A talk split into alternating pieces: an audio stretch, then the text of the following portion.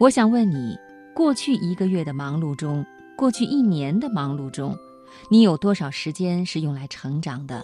你又成长了多少呢？如果你每天忙到连认真读几篇好文章的时间都没有，忙到连听一个小时的课的时间都没有，忙到想在周末精进一下某项能力、某项技能的时间都没有，那么你必须要正视这个问题了。很多人沉浸在每天的忙碌工作中，早上八点钟出门，晚上十点多回家，累得洗漱完倒头就睡。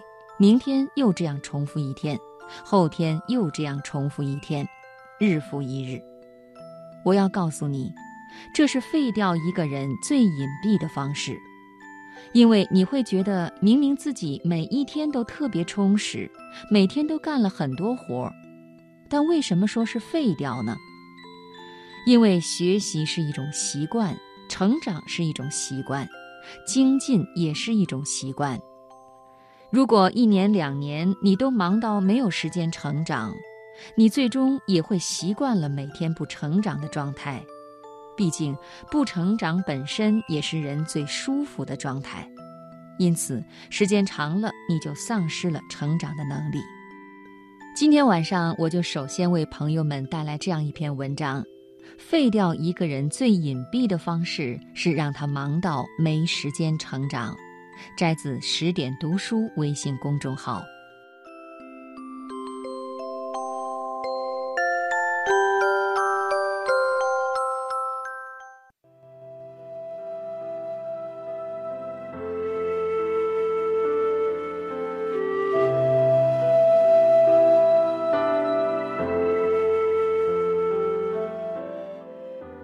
有人说，工作的过程不就是很好的成长过程吗？我认同吗？非常认同，但同时有很大的局限性。为什么呢？每份工作必然包含大比例的重复性同质化工作。比如我做新媒体讲师的时候，前期准备课程时，我每天进步很大，每天在打磨新的东西。等这个课程做出来，我出去讲一次，自己进步很大。再去讲第二次，还有很大进步，但这毕竟是一个重复的同质化的工作。我每次出去就是讲那几百页 PPT。当我疲于奔波在一个个公开课和一家家企业，没有时间学新东西的时候，我的进步就变得很慢了。事实上，任何一份工作都必然包含大比例的重复性同质化工作。比如，一个商务每天都要跟一堆人重复说同样的话术；一个客服每天要解答成百个同质化问题；一个小编每天都要用标准模板给一篇稿子排版；一个银行职员每天都是那个流程服务客户；一个的士司机每天那样拉客；一个电商文案每天用同质化的模板写同质化的句子。一个设计师可能做了一年没太有啥区别的课程海报或商品海报。这个社会分工越细，这个趋势越重，因为这样大家加起来的效率最高，但个人的成长不是如此。我有一个做销售的朋友，每天特别忙，做了两年了。我问他：“你做了两年了，有没有自己一套成熟的销售知识体系了？”他回答：“啥体系呀？我就每天那套话术给客户讲呗。”我说：“最近有一个讲怎么做销售的课挺火的，老师也有很多年的实战经验，你去听一下，研究一下呗。”他回答：“朋友圈里看见过，我哪有时间学呀？”我问他：“那关于营销品牌的书和文章，你看得多吗？”他回答。我光谈客户做销售都累死了，哪有时间再学别的呀？如果一个人只是从工作过程中学习，那么这种单一的学习方式必然导致他对成长的边际贡献越来越低。每天一定要让自己有时间成长。其实就是让你拓展除了工作之外的其他成长方式。你学习的方式多元化，对成长的边际贡献就越高，你的成长就越快。我跟那个做销售的朋友说：“你做了两年销售了，如果继续这样，只是天天谈客户，天天谈客户，第三年你可能还是这样。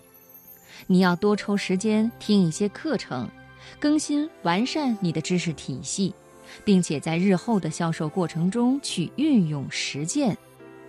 你要多学一点品牌的知识、营销的知识，这样对销售工作帮助很大。你要多学一点商业知识、商业思维，这样你越来越专业，谈客户更有说服力等等。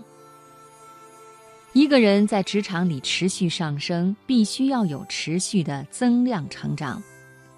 如果你每天、每周、每个月都忙到没时间成长，那么你每一天的工作都是在消耗存量。你的存量是有限的，一定是越消耗越少。一个日复一日消耗存量的员工，必然是一个不能提供惊喜的员工。所谓普通人，就是不能提供惊喜的人。有增量才有惊喜，才能持续上升。人人都说要找一份好工作，那什么是好工作呢？标准有很多，但可以简单归纳为三点：有钱、有闲、有成长。如果一份工作钱没有特别多，工作本身也不能给你很大成长，但是你有很多自己的时间，这种工作在很多时候也是好的。因为你可以在自己能力不够强的时候，先领着这份并非高薪但能够满足基本生活的工资，在每天快速完成工作以后，疯狂的自我成长，直到有一天你有实力找到一份工资更高、价值更大的工作。如果一份工作收入可观，工作价值也可以，但每天忙得要死。没有时间让你持续有增量成长，你就要小心了。